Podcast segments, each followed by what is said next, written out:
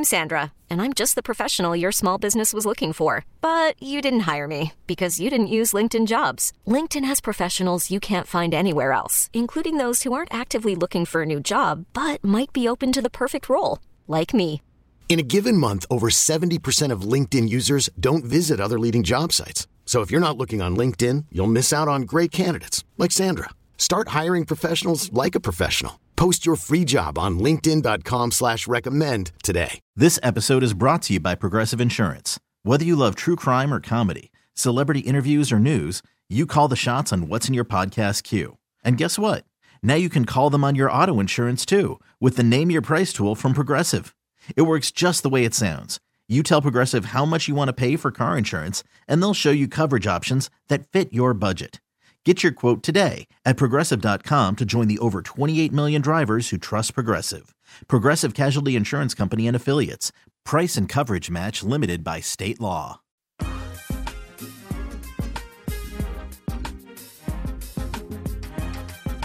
Now back to 95.7 The Game. Can you help us solve one of the mysteries of these NBA Finals? Kevin Michael, Whitey Gleason, and Evan Giddings.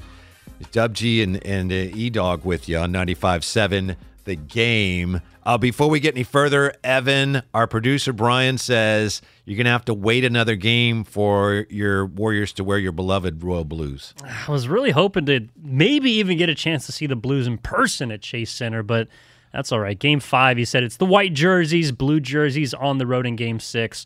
Although that could be a game that they're going to go out and maybe close the NBA Finals on. So Also, I'll on, on the text line here, we've established that Evan likes plain donuts, black coffee. Uh, from, uh, let's see, this is from the 415. Did your vegetables touch your meat? they Text do. of the day nominee right there as well. They do now. They didn't used to. they did not used to. I also used to separate M and M's and Skittles. Yeah, I was one of those OCD kids. Huh. Will we still remember Steph's great performance if we lose? Like, do we even talk about Jimmy Butler in the bubble? Well, you know, we don't talk about much of anything in the bubble because we'd like to forget all the reasons why we were in the bubble. I think Steph, that is one that's going to be remembered, even if the Warriors lose, because I still think he's, I still think he's going to win the MVP regardless.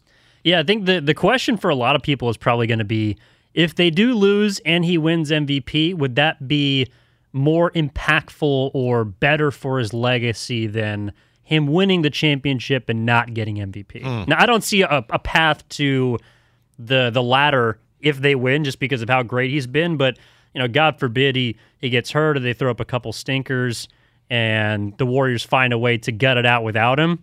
You know, there's I don't know. I guess there's a conversation to be had, but I think either way, he has locked himself as the firm number one for MVP, even if they lose, just because not only Boston, you know, they, they haven't played consistently, but not one individual has stood out to me. Like, I would put Jaylen Brown above Jayson Tatum at this point if I had to pick their most important player. I know you're a big Payton Pritchard guy.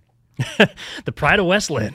No, Pey- Payton Pritchard, he's, He he's a fine backup into it guard. last game a little bit. That they were. John going on. There's not many people that can draw that out of Klay. And I don't know if it was a combination of him, you know, going through a rough stretch in the game and feeling like, who's this guy who's just coming Oh, me? Pac-12 related? You know that. Oh, yeah. Ducks over Washington State. I'm, I'm more of a Cougs guy, personally. And I know Klay used to kill Oregon back in college.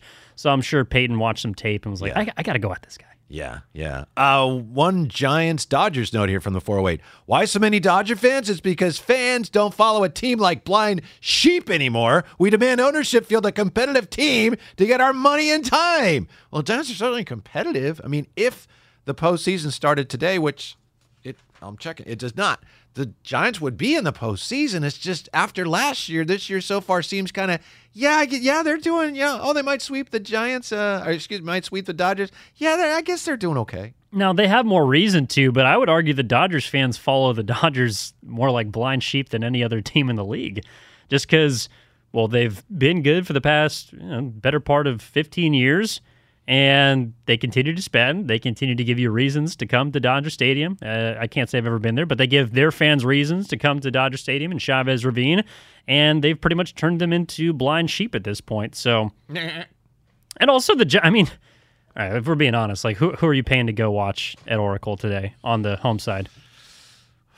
Is, is, is Donovan Walton playing? Donnie Four Bags? Donnie New Barrels? No, I, I, I agree with you, and it's not fair because teams are supposed to put together competitive, you know, organizations supposed to put together competitive teams, and the Giants are competitive. But when the money ball philosophy, when it doesn't work or when it's only working okay, you end up sometimes with teams that aren't very exciting on the field. Now, I think you also end up with some players that you get to know that you wouldn't have otherwise had the opportunity to, like a Donnie Walton. Mm-hmm. And I think that's a lot of fun for the for the diehards. But for an average fan, for someone who's looking, you know, to go see a baseball game once or twice over the course of the summer, it, it's hard to sell them on that. Like I'm not going, I, I can't go watch Farhan Zaidi play. That's just not what's mm-hmm. going to happen. And you know, at some point you got to find a way to give fans a face or at least some sort of promotional asset to be able to go and get into the game with. Hey, let's go watch the Giants exploit market inefficiencies. You want to go? huh? it sounds like I'm going like to a TED talk. Sammy Long. Sammy Long. Come the, on now, it's swinging Sammy Long, baby. He, I thought he was on the Rivercats. Nope, he, he pitched, pitched, three innings last yeah, night. He pitched last night. No, I've heard people call him a, a classic 4A player. Oh, right I, Sammy Long, real quick here, and we're going to talk about the finals. Sammy Long is a lefty who throws like 95, right? There was a time not that long ago where he'd be like, "This is the greatest guy in our organization. He's a lefty, throws 95. He's going to be a Hall of Famer." And now it's like, "Yeah, we got like six of those guys in our organization, right?" Yeah, no, it seems like actually I was thinking about this last night watching the game.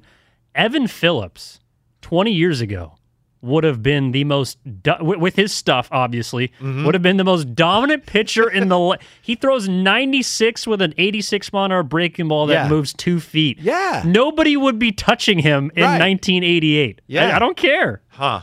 And he's a he's an eighth inning setup guy.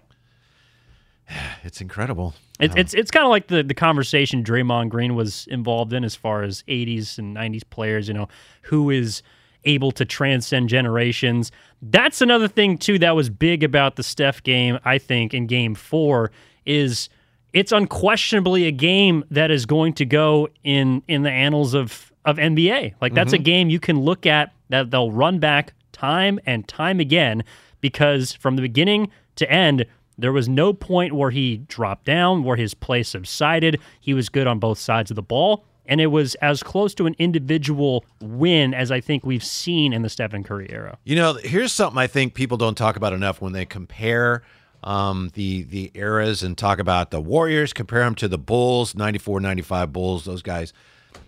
Did you know, you know how long the three point shot is, right? 23 9. Yeah. Oh. And it's, it's a, lots of big boy shot. Um, in the 94 95 season, the three point line all the way around was 22 feet. Is that when Reggie Miller hit like the most threes? Can you imagine career? if the yeah if Steph and Klay played and you had a 22 point three point line, 22 foot, yeah, and that's when you know that, that the Bulls. Um, it, it was also let's see, 95, 96, 97. And I'm not saying that's why the Bulls were great. That's not it. But when you compare those two teams, can you imagine the Warriors playing with a 22 foot three point line all the way around? They're talking about exploiting market inefficiencies. That, yeah. that would be incredible because I, I don't know if it would necessarily make them, you know, take closer shots, but just the visual of Stephen Curry being even further back from the three point line. Yeah. You know, he'd be shooting it from uh, whatever's beyond the parking lot, from the freeway. Yeah. 22. Uh, he could make a 22 foot three pointer left handed with his eyes closed, I think, right? Probably. That's like, that's like a layup. Does it in warm ups. Yeah. Speaking of three pointers, do you know who hit the first three pointer ever in NBA history? Chris Ford? Yes. And do you know what year? Well, that would have been. God, why a year old? I just know this stuff. Uh, I mean, I am, but still, 79, right? Yes. And do you know bonus points? Boston Celtics. He was there. And who who was the debut? What was the debut of that game? Larry. Larry Legend. Yeah. Larry Bird. Larry Johnson. Yeah. Oh, sorry. I know a guy. I know a guy. Uh, Jerry Reynolds is he coached the Kings and he's from French Lick. And I just I had coffee with Jerry a few a few weeks ago, and I asked him about eh, Larry Bird and he are friends to this day because they're from the same town. And I guess Jerry Reynolds at one point recruited Larry Bird, and he was the first guy to do that. And Larry Bird said that meant so much to me. Anyway, I asked him, okay, the great Larry Bird. I was not a Larry Bird fan, but I know how great he was. When were you first aware, being in a small town, French Lick, Indiana? when were you first aware of Larry Bird? Like high school, junior high? And he said, you know, I was running a clinic, like for junior high kids or something. And he says, I, I didn't know who Larry Bird was, but we're running this clinic and I got all these kids running around. And there's this kid that dives for a loose ball on the blacktop. And he said, he thought, man, that kid's crazy. That kid is hyper competitive. It was Larry Bird. Of course it was. I'm also curious after telling that story why you weren't a fan of Larry Bird. Uh, I was more of a magic guy at that time, and you Oh, couldn't you chose be, your weapon? You couldn't be both, my friend. No, that wasn't an option. Is that, is that like uh, you know being a LeBron and a Steph fan? You just don't. It doesn't happen. You can't it's do it. nothing like that. I mean, it, that's that would be extreme, but oh, I mean, Larry and Magic, like going back to when they played against each other in college, is like, Hmm. which way do you go? I like them both. No, then you don't really understand what's going on. So anyway, that's the end of that question. I never rooted for the Celtics, but when Larry Bird was done, I sure miss watching him play. Just phenomenal. Such a great shooter and a great winner. And I'm hoping that that's the way that the the national people that Jason Cullen and earlier people from the Xfinity Mobile text line have talked about. I'm hoping that that's the way that they look at Steph when he's done because there's a lot of people that you know have have tried to you know I'm not going to say unfairly criticize him. You know they, there there are points and you know I guess flaws in his game that you can point out, but at the end of the day, he is undoubtedly a joy to watch. And you can even look at the numbers from the finals. I know that they've been down overall compared to pre-pandemic numbers, but you know, I think game one this year was a 12 7 in terms of millions of viewers. Last year was below 10 in game one, and it's only increased the further it's gotten into the series now this year. So people want to watch him play, whether it's because you want to see him fail or you want to see him succeed. He is unquestionably box office in probably a greater way than we will ever be able to understand until he's done because that's when you you fully understand how impactful and how box office a guy is like you're talking about with Larry Bird. You don't realize how much you miss him until he's gone. All right, Evan Giddings, dear listener, 888-957-9570. Steph Curry, game one, he scored 34. Game two, Steph Curry scored 29. In game three, Steph Curry uh, scored 31. And then, of course, in the last game, 43. So how much of the 43 point, 14 to 26 in 41 minutes, Steph Curry, are the Warriors going to need, do you think, the rest of the way here? And can he continue to deliver that?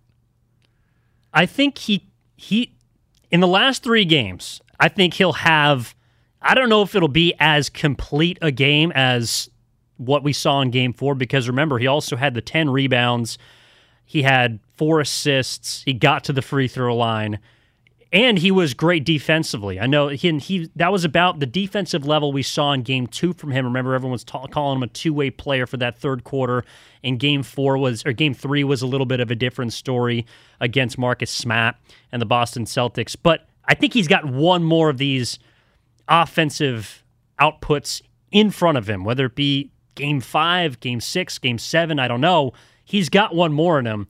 And I think they're going to need it because everything starts with him as far as the attention that the offense gets from Golden State. When Stephen Curry isn't shooting the ball well, then you're allowed to stay with those shooters on the outside. You're allowed to not allow the offensive rebound. You're allowed to put a body on Kevon Looney. I think one thing that stood out to me and has throughout these playoffs now is when when Steph is shooting well, it allows Looney to get into better position. It allows him, along with other offensive rebounders, to get on the glass because the defense is so spread out and they're up on Stephen Curry.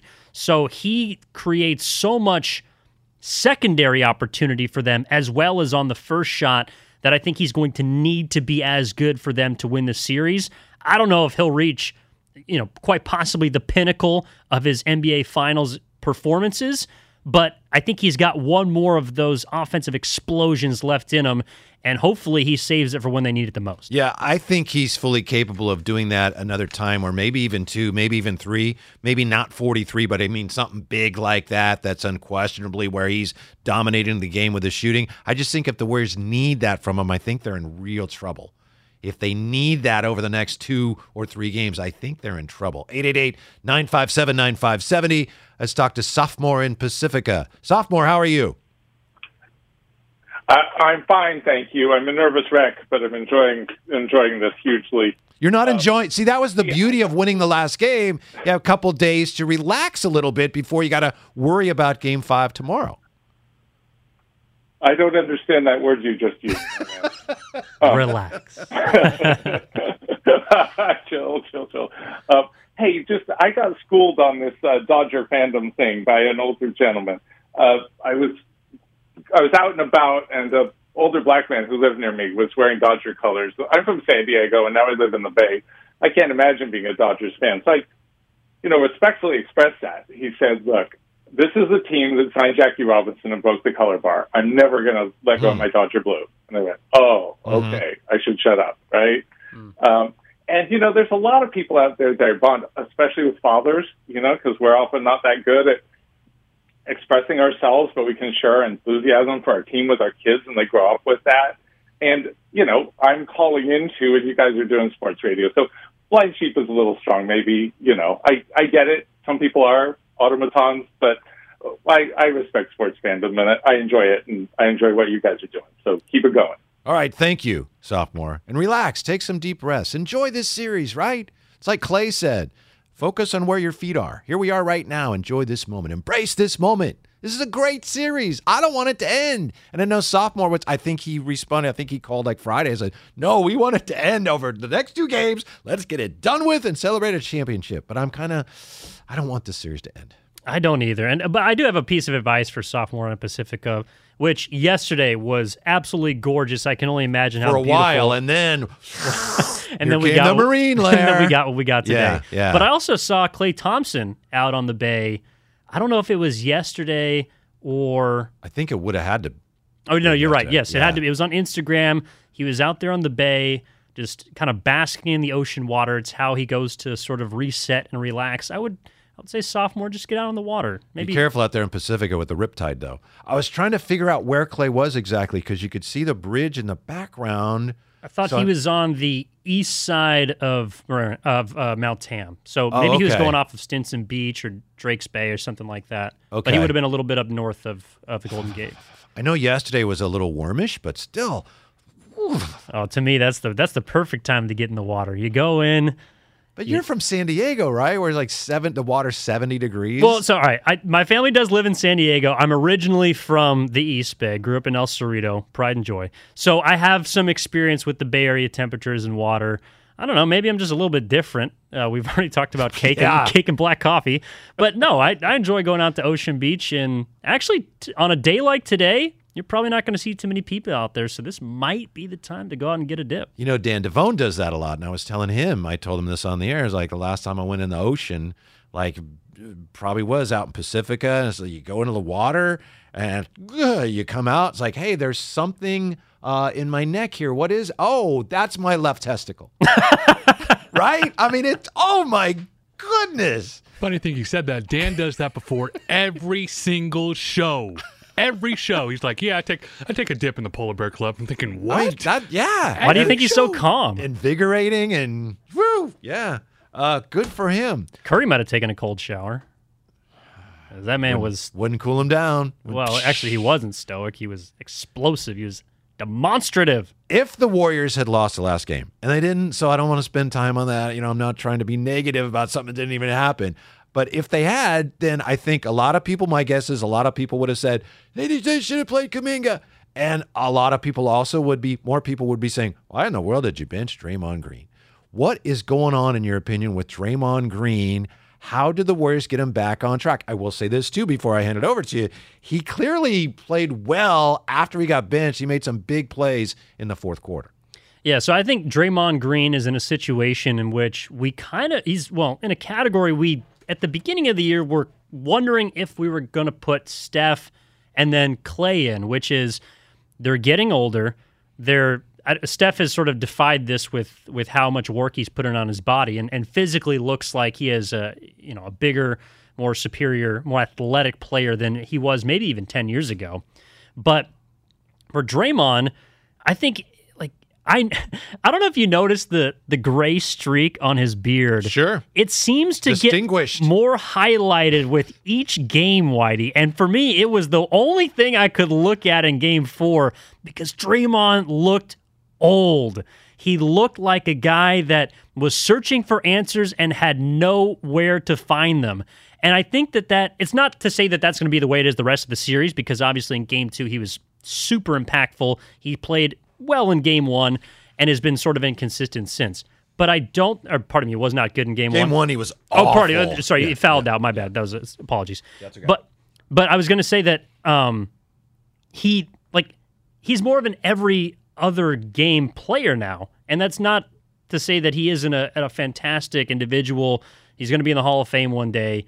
He's a big part of this dynasty, but right now, I don't know if Draymond can give you the game to Draymond every single night. And that's the call that Steve Kerr has to make. That's the call he did make in game four. And it worked out because it was almost like Draymond needed to kind of save himself for the final three minutes of that game where he was good, but he just didn't have enough in the tank to do it for fourth quarters. I know a lot of people have been saying, "Oh, the podcast, the podcast," and Isaiah Thomas. Oh, he's not focused. I mean, as I said a couple days ago, wherever you are right now, whatever you're doing, if you took uh, take a, a look to your left, whatever you're doing, there's an 85% chance that whoever you see there has a podcast. Right? No matter everybody has a podcast. They're not that hard. So I don't I don't think it's the podcast. I don't think, you know, even Draymond himself said, "Oh, I let all the talk get to me." I don't believe that. I can't imagine Draymond Green would get caught up in that. I think that perhaps he's not physically doing well. I could be wrong. That is total speculation, but I don't know what else would explain why he's struggling to this extent. I know JD says, uh, and it makes a lot of sense. You know, it's just it's a physically this is a really tough matchup for him.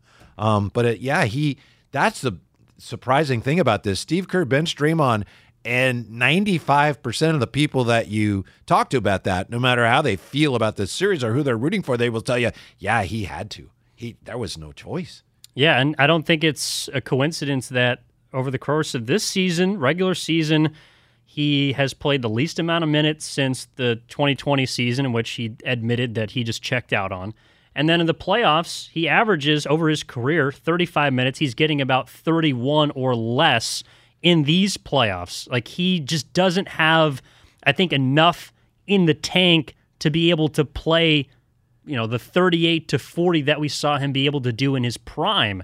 And I don't expect him to do that, but what he has to be, in my opinion, is like completely just a, a better defensive player. Like that's where he adds the most value to me.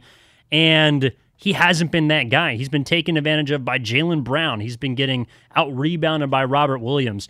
He looks like he's 32 years old and he's playing against 22 year olds. He also has uh, developed a little bit of the Ben Simmons syndrome. Like, I don't want to shoot that. 888 957 9570. We welcome back to 95.7 the game. Filmo! Mike, how are you, Filmo? Hey, I'm good. Whitey, Yeah. You know how I used to get down with you. We got two more games, and I'm going to be like, hey, Whitey, I'm Blackie. Yeah. We got two more games, so we ain't going to bring it up. All right. You know how we get down, Yep. Whitey. Yep. Looking forward to it. Of course. Yeah. Of course. Whitey is a Whitey, you so funny, bro. I ain't gonna lie. I love I love Willard and Whitey. I ain't gonna lie. I'm gonna tell Dibbs on Monday that he gonna have to step his game up with them weak ass jokes. But anyway, um, He'll love that. Man, yeah, he gonna love that. He gonna be mad. He gonna he gonna start dropping a joke. Everything that Willard say, he gonna drop a little punchline or a joke. Anyway, though, Draymond, he needs to get out his head. I love that he acknowledged his mom because that's your core. You know what I'm saying? My mom, I ain't got no kids, but my mom say, Mikey, you need kids. My mom called me Mikey. My family called me Mikey. Mikey, you need kids. You know why? Because kids is love. And you know what? You you Christian, Mikey. God is love. So it's like, my point is, when he acknowledged his mom, he acknowledged he was playing bad. He's aware of it. He's probably embarrassed. But at the same time, bruh, you got to step your game up. You got to hit some jumpers. I think, honestly, on his jump shot, he's getting too low. I think he should switch to to like Jason Kidd or Magic Johnson, almost like a push shot three, hmm. where you really not jumping. I think he's jumping like too high. And I said this last night. He got to work on his handles a little bit more. For real, for real. If you're gonna be dribbling the ball, you can't be spooked if somebody come within three feet of you in the ball. You gotta hand, hold the ball, either turn your body to him like Magic, a la Magic Johnson, Jason Kidd, or work on your handles so that you can get by these players. And you right, Whitey. He got the yips. He, it, I was, I was trying to watch the Bjelica kick out. It was kind of, it was so quick that I really couldn't tell if Robert Williams could have blocked the shot or if it was a great pass. It was a great pass. Bjelica missed the shot. Uh, the Looney scoop, the little Looney scoop under. I was like, damn, he was right there. He could have kind of like. But if you if you look at it, it's so quick that you really can't tell. But he got to work on his offensive game. If you're if you're a defensive savant, if if basketball is fifty percent of the game, right? Let's work on your other fifty percent of the game. It's not going to hurt you, bro, to become a better player overall by helping your jump shot. If you have a jump shot, you can like you could be slow as hell, but your jump shot, a la Jokic and uh uh uh, uh Luka, it keeps people honest. The pump fake, uh uh. Then you go there. You feel me? Like it's basketball is deception. It's not always the most athletic or fast. Thank you, Mikey. Good to hear from you. Appreciate that very much. Yeah, I wonder if Draymond's got a little stiffness or worse still in the back area, which would be understandable, but I don't know. I wouldn't be surprised if the, when this is all said and done, if he says, yeah, you know, well, well, I wasn't quite 100%, but we'll see. Coming up next, uh, more your calls, 888-957-9570. And Boston has size and athleticism, but the Warriors have a much, much bigger advantage that they took full advantage of in the last game. I'll tell you what that is next. Evan Giddings is here, and I'm Whitey Gleason, and this is 95.7 The Game.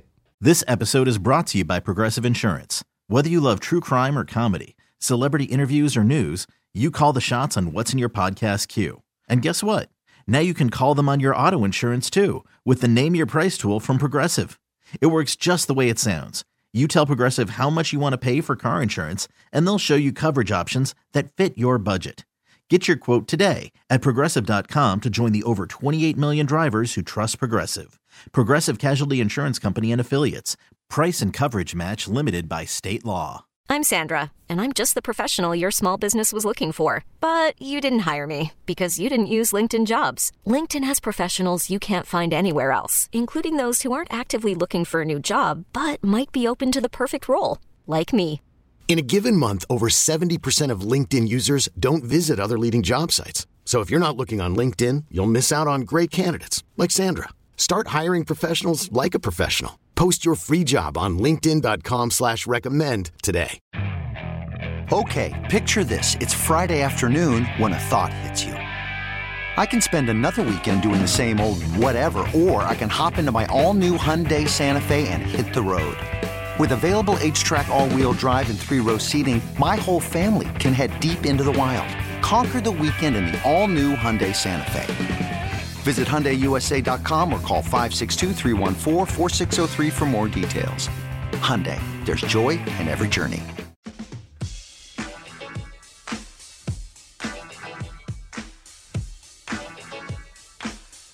Now back to 95.7 The Game.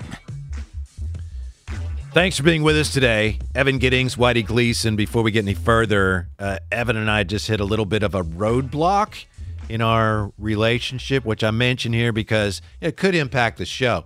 We're just talking uh, about Celtics history, and I've never, I've, I don't like the Celtics.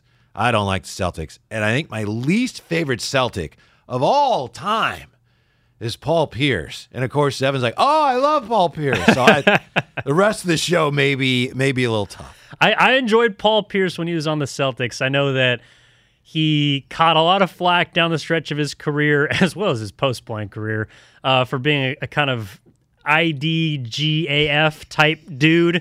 And Draymond let him know that when he was on the Clippers when he was on the bench. I thought Clippers. like that that Paul Pierce to me is is very hateable. It's easily hateable.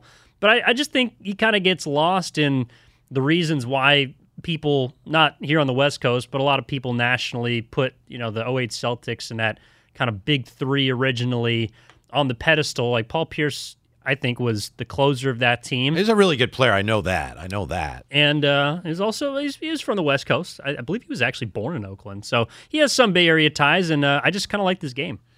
Fouled his own shorts, right? And then the, right, and then by his own admission, then to cover that comes back on the court in a wheelchair. You've never done that, Whitey? That doesn't make you. and then um, the other thing I remember about Paul Pierce is they were retiring his jersey, and that happened to be the night when Isaiah was back. And it's just like, okay, well, we're, are you okay if on your night, you know, Isaiah's back and we're going to have ceremonies and retire jersey, but we're going to play a video because it's Isaiah Thomas's first game back, and Isaiah meant, you know, so much to us. And he's no, I don't want that on my night. On my night? No, I'm not having that. I thought, what? I, I, I thought that was kind of classless. Well, if it makes you, uh, and that tells me how much Paul Pierce is about. And bless him, that's probably one of the reasons he became such a great star. Paul Pierce is definitely about Paul Pierce. Do you like Kevin Garnett? Um, I admire him. I think he's funny in the commercial. This is my house. What'd you say?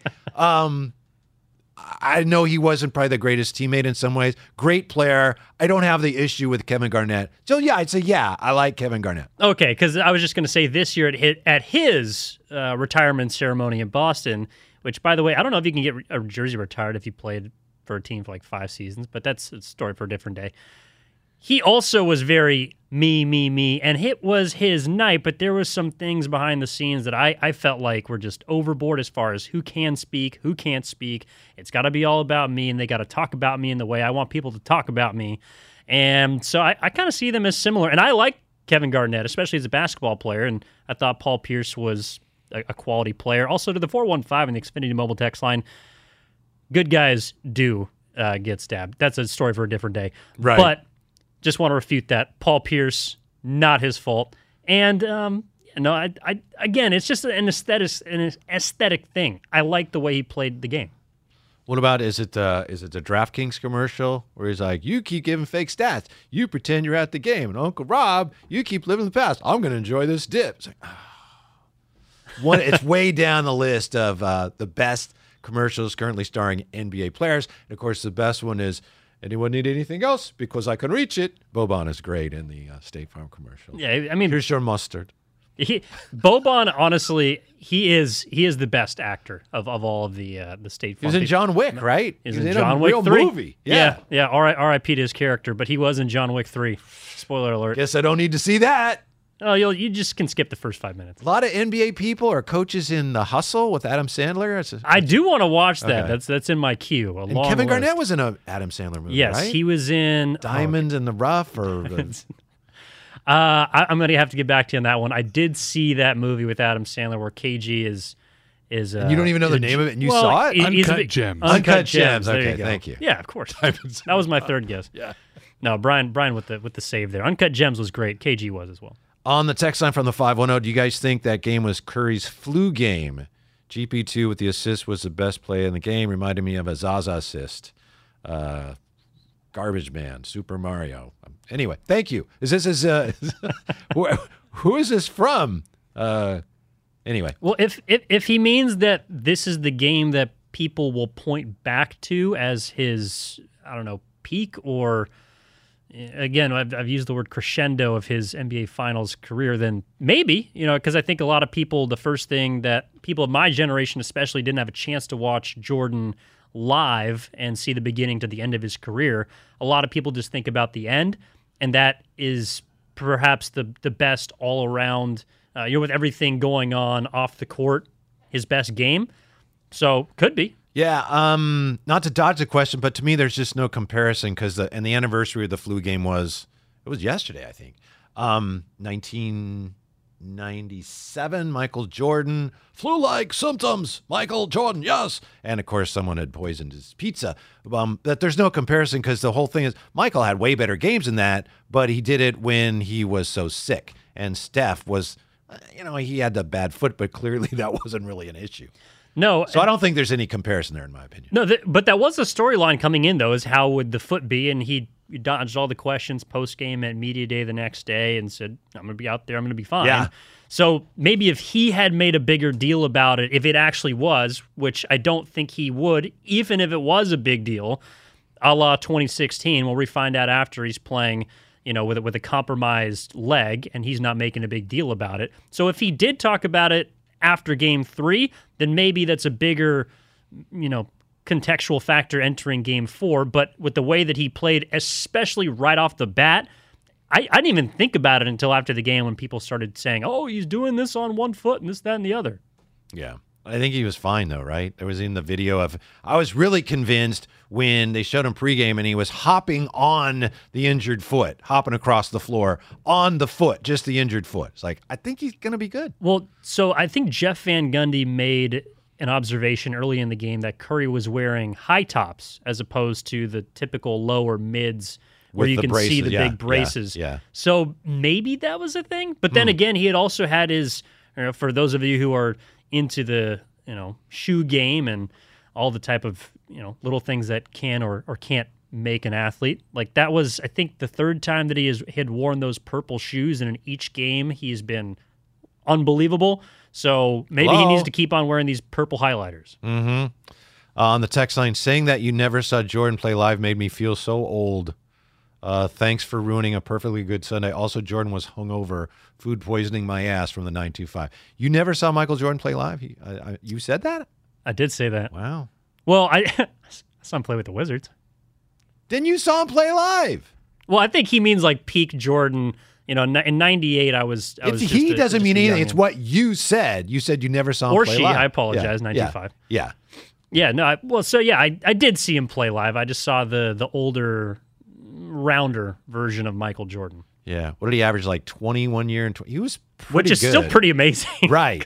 Yeah. If he they a if 50 he, point game at 40 years old or something. Yeah, and back then, of course, Michael Jordan's like, I'm playing all 82 games. If he'd embraced load management, which wasn't a thing then, he probably would have been a much more effective player for the Wizards. But he would not accept that, you know, knee, my knees are killing me. Well, you got to sit, Mike. I'm not sitting. He just it was not it was not acceptable to do that. If he'd done that, he would have been better. Although you know the Wizards were not especially good team then. Well, and he was going to play 38 to 39 minutes, right? It isn't as if he's got Steve Kerr on the sideline saying, "All right, you know, this is your minute, Steph. You're playing first 12 in the, you know, in the first quarter, playing six in the second." Mike's checking himself in and out whenever he wants to go, and that's just the way it was. You mentioned uh, Jeff Van Gundy, to me, the vastly superior of the two Van Gundys. But it's funny, isn't it? I mean, if Steve Kerr had coached the Knicks as he said he would, Stan Van Gundy was going to coach the Warriors, and who knows, maybe he'd be now on the list of the 15 greatest coaches of all time, and we'd be talking about what a great coach he is. I know he's a really good coach. I just prefer Jeff's whole overall thing. But Jeff Van Gundy said, This is the most impressive Warrior win we've seen in a long time. He was hesitating there, and you could hear him kind of trying to think how he wanted to frame it. But I think it's one of the all-time great in, in Game Four, one of the all-time great Warrior wins. I really do. Yeah, I think so. The first game that came to mind, and and speaking of having watched games live, this game I was at in person, and that was Game Three of the 2016 Conference Semifinals at Portland, the I'm back game for Stephen Curry. Hmm. That to me is more of his flu game, so to speak, than than this one in Game Four. Just Good point, because yeah. he was coming back off injury, and that game he actually was supposed to have a minutes restriction, but Shaun Livingston for the first and I'm not sure if only time, but it was the first time in his career he got ejected in the first quarter of that game. So Steph had to play 37, 38 minutes. He sets uh, the overtime record with like 17 points, and for me to be in the building like that, I, I will never forget where I was in the top row, right in front of the fire extinguisher, watching him do that. So to me, that was a game where also the other team in Portland, maybe lesser talented, but played up to the level of the Warriors, just as I thought the Celtics played up to the level. Were you going to college up there at the time? uh, yes, I think I was a s- 16. I would have been a senior in So college. who were you pulling for? Oh, the Warriors, no doubt. Okay, yeah, oh no, no, right. no, Okay, no, no right. doubt. No, I was wearing my. He's wearing a, a Willamette shirt right now as Oh, we speak there, and I get that as a school you went to. I was wearing my blue Stephen Curry jersey, Oh, which I hope you know we'll get to see. Thanks, Brian, in Game Six. Who's your all-time favorite Warrior? Is it Steph Curry? I feel like it's got to be right. I mean, th- there are different players that you gravitate towards at certain times. I've, I've, you know, I've had Like I've never seen a better game than what Klay did in Game Six against Oklahoma City in 2016. That to me is is unmatched just because of just the sheer will of his of, of his shooting.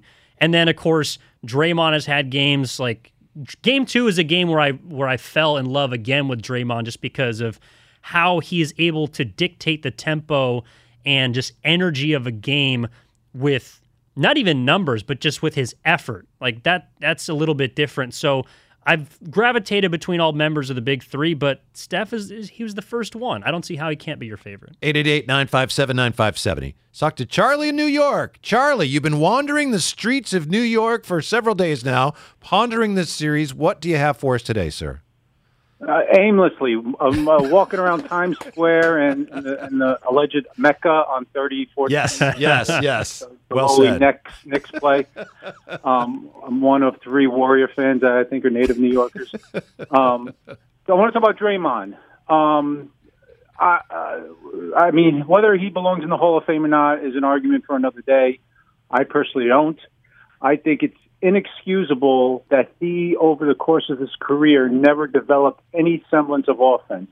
There, there are a number of big guys in this league later in their career. One of them is on the Celtics, Horford, who developed an outside shot.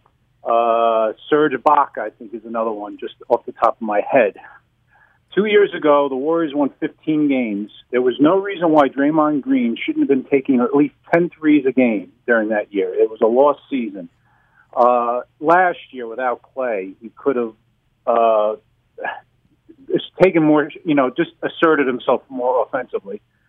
Um, I think it's negligence on his part, and it's and it's quite shameful that he listen. Uh, that's, uh, setting aside, I like him. I, I, I think you know, I, I, I as a warrior, all time great.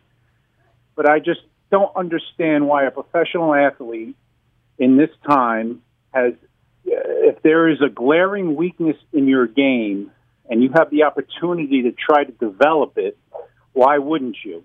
So um, anyway, I'll, I'll listen to what you guys have to say about that. If he if he were if he could average, I'm sorry, one last point. No, go ahead. Go ahead. If he can average eight to ten points a game, if he just managed to do that on a consistent basis, how much more deadly would this team be? Um, I can understand back when KD was there and, and all that. I can understand him not asserting himself. But for now, now there is no reason why, in my opinion, why he couldn't have developed uh, some sort of offensive uh, game to add to his defense. Anyway, guys, I'll, I'll listen to what you have to say. Thank you, Charlie. Oh. Always enjoy hearing from you. I I don't know that we can say for certain that he hasn't worked on it. And I understand your point, and I, I agree with you. I guess I think there may be a little more to it. I think there is a psychological element to it because you, I'm just looking here at his three point percentages real quick, and some numbers here, but I'm going somewhere with it.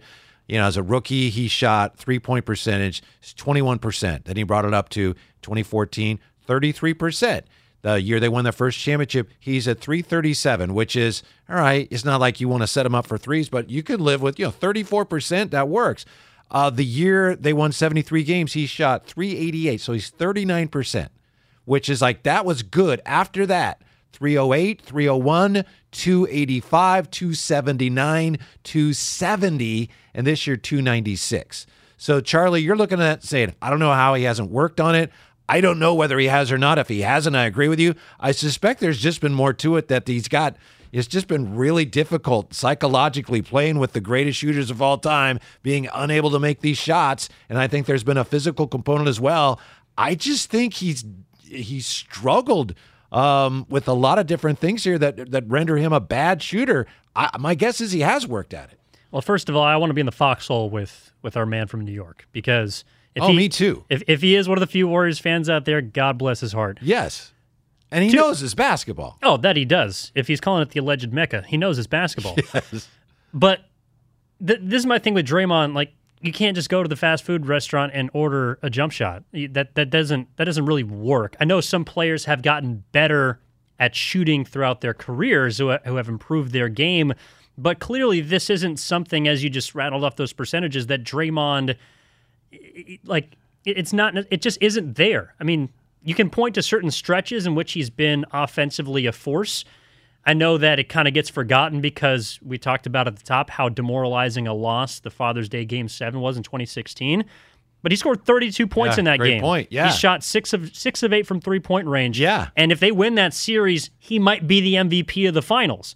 So there haven't been points. There have been points in his career where Draymond has demonstrated that he can be offensively dominant, that he can shoot well. It just doesn't happen consistently. He averaged 14 points a game that year. He was fantastic. And he had points in other playoff series during the KD years where he had big numbers. You know, maybe not the, the 30 plus, but, you know, Draymond can pull it out of his bag. I- again, it's just we have seen it less and less the older that he's gotten. So he's been more inconsistent and it becomes more glaring when you don't see him shoot as much because I think he also recognizes, and he even said it at the beginning of this season. I don't know if it was on a podcast or a post game presser, but he said, like, look, I don't need to shoot. If Stephen Curry and Klay Thompson are on my team, why would I shoot the ball? That makes no sense to him. And even though I think you do need to demonstrate, you know, a willingness to shoot to at least draw some attention to yourself, if he's going to shoot two for 12 like he did in game one, I don't want him to shoot. Right. So I would rather have him try and set screens, pass the ball. I think where he's gotten in trouble offensively, not as much shooting the ball. It's been he's been careless with the ball, and that was something that Draymond hadn't been as much so when he was as dominant as we were talking about. Fair enough, but I do think whatever's been going on with him offensively, it has become a detriment to the team. And I know Steve Kerr has talked about the importance of him at least posing a threat. And when he mentioned the, the quote that you just cited, where he said, Why would I shoot the ball when I'm playing with the greatest shooters? Uh, that wasn't the point. The point is in this offense, there were times when shots are created and Draymond would have the ball and shot is created. And you know, a pass, a, a sh- pardon me, a shot that's passed up sometimes is even worse for an offense than a shot that's missed. You have the ball moving around and you, it finds a player, and everyone knows that's a shot. You pass that shot up, and it just breaks down the offense. And he became that guy who didn't want to shoot. So he, likes to sit out on the perimeter and run the offense. And if you're Boston right now, it's like, go get him. They just leave him alone. And it, this has been a, a, a something we've talked about since 2019. Wow, Draymond needs to pick up the three point percentage a little bit. Yeah, he's working on it. For whatever reason, he has not been able to do it. And um, the offense of Draymond Green in this series has been a real story. Boston has taken advantage of his uh, inability to make shots and his unwillingness to take shots. He's he's been atrocious shooting the ball. That that's not I mean, we're not trying to hide from that fact. He's been bad. He's said he's been bad. And I don't necessarily know if it's going to improve. So again, he can't he can't in between game 4 and game 5 of the NBA finals Yeah. go find himself a jump shot. So why would you expect it to be there? To me, it's about trying to maximize the things that he can do well, that he can impact the game with. And to me, that's his passing, that's his rebounding, and that's his defense.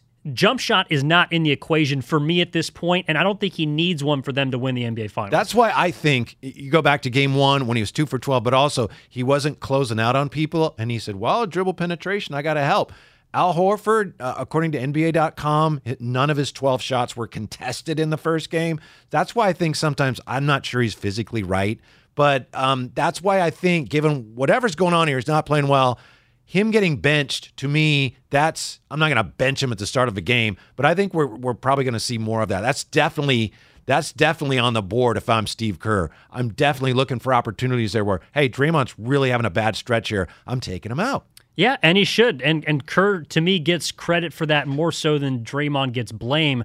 If you're not playing well, it's on the onus to your coach to recognize I that agree with you, and, it's take not a- him out of the game. It's not punitive. It's just like, hey, you're not getting it done. Yeah, and Draymond said he understood that. Like he wasn't playing winning basketball when Steve Kerr took him out of the game, and maybe it was you know a, a reset that he needed. Maybe that was a, a moment. I know we haven't seen him ever be taken out in situations like that. He's always been on the floor and largely has been dependable. But to me, that's that's just a, a positive, a plus for Steve Kerr to be able to recognize that his his player that has gotten him so far in his coaching career and has gotten the Warriors, helped them to get to heights previously unimaginable. I need to sit this guy right now.